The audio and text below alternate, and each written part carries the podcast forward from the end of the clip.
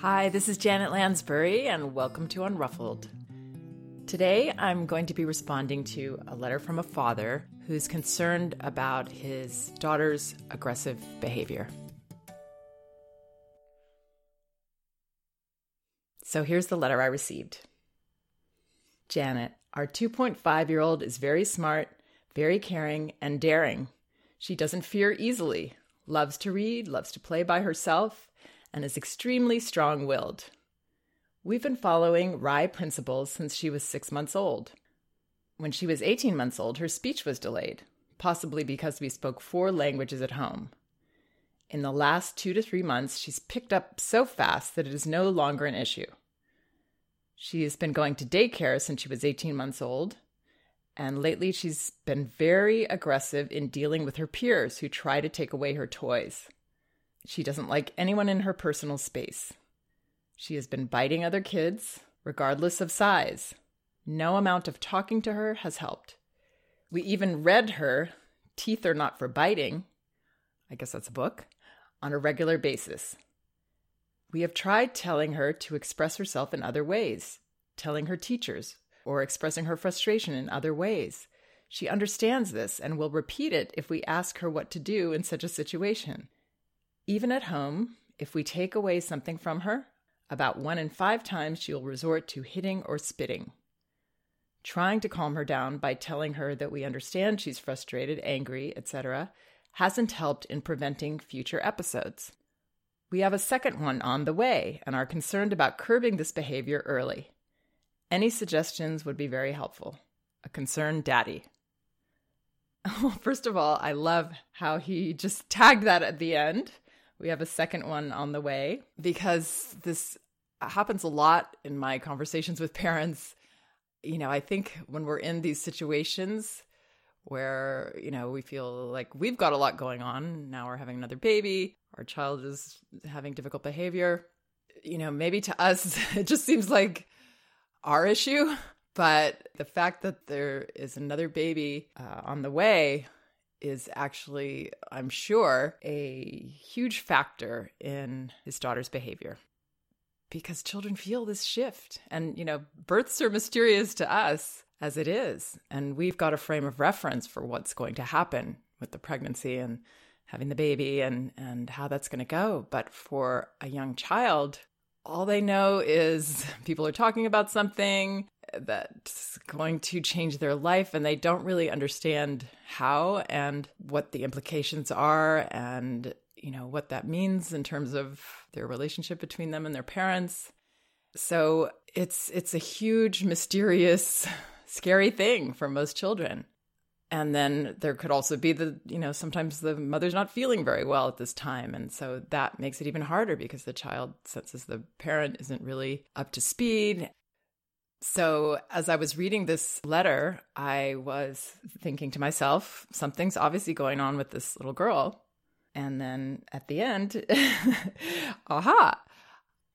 And actually there's another part in the story of, about the um, all the languages.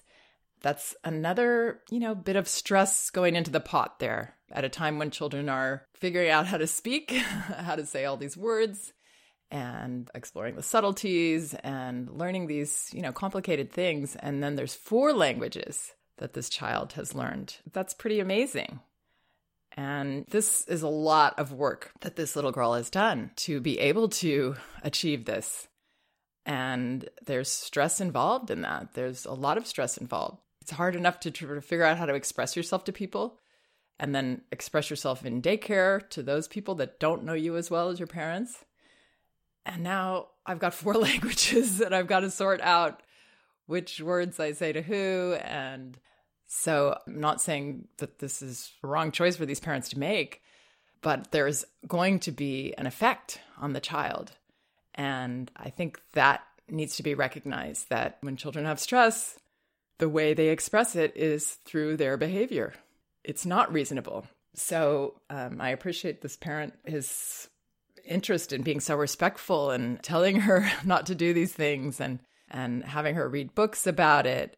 I believe what he says that she understands and that she can repeat it back to him, but that doesn't conquer her impulses. impulses are are not reasonable. They don't make sense. They are just feelings that come popping out of us at this age. So, talking to her about this behavior is not going to help.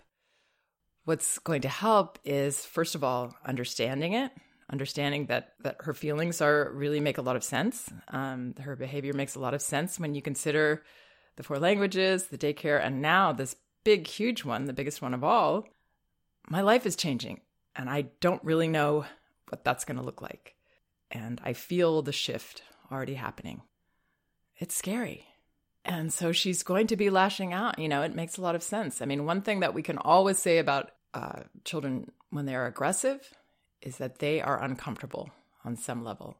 It might be just a small level. You know, I don't really feel like I'm getting a safe response to this, that I'm not, you know, being stopped and I, I feel out of control and nobody's stopping me. It could be that level of discomfort or something bigger, like uh, I'm scared of my parents because they scream at me when I act this way. I could see their anger. Um, or they, you know, punish me physically, and they're, and I don't know why I'm doing these things, and now I'm getting completely rejected for them. It's it's that total fear that happens then. But most of the time, it's somewhere in between those things that children are feeling that make them behave aggressively. Now, this dad says that the behavior is mostly in response to someone taking something from her. Well, why would she want someone to take something from her?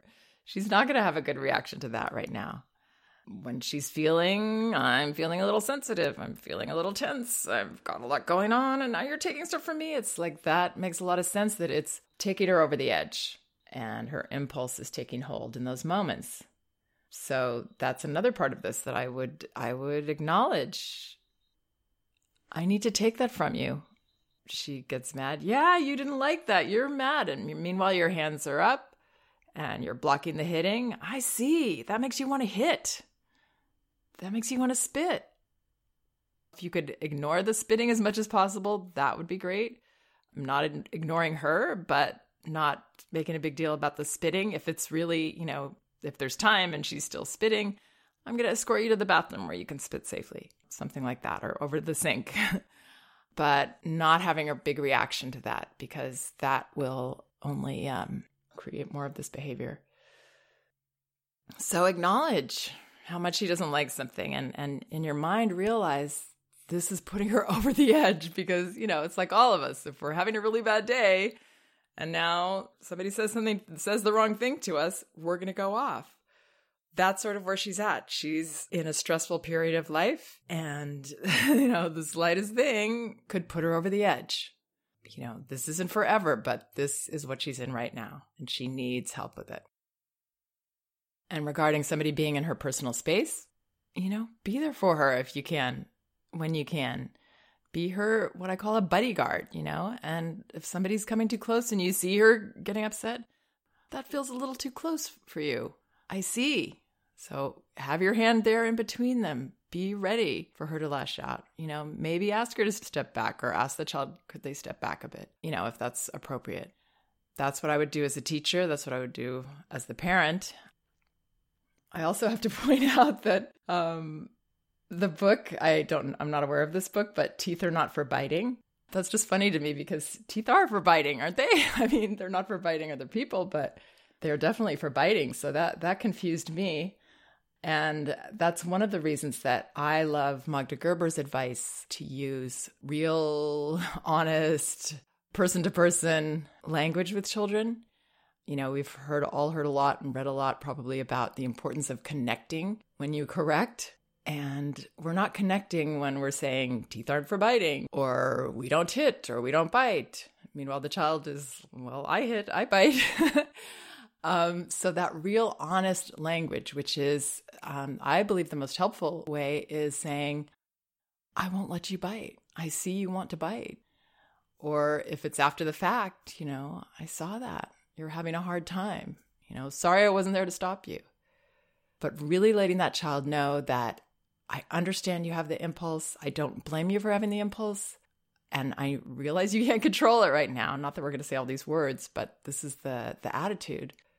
I realize you can't control yourself right now. So I'm going to be there to stop you. And it'd be great if the teachers could be there to stop her, you know, in the act. A lot of times with biting, we can, you know, do things like give her a, um, something on a on a necklace, a teething ring or something that, you know, here you can bite this. I see you feel like biting. But really understanding that impulse and that she's not, you know, bad for having that impulse. That would be saying that this thing that it's coming out of you that you can't control is a major defect in you. That only creates more fear and discomfort and therefore more uncomfortable behavior like this. So the key is to create safety when you have these feelings, your feelings are normal. And um, when you can't help yourself in these periods, we're going to be there to help you. That kind of response will help her to feel safe and comfortable in her relationship with these important people that are caring for her, you know, both at the daycare and at home, especially. And there will be less and less of this behavior.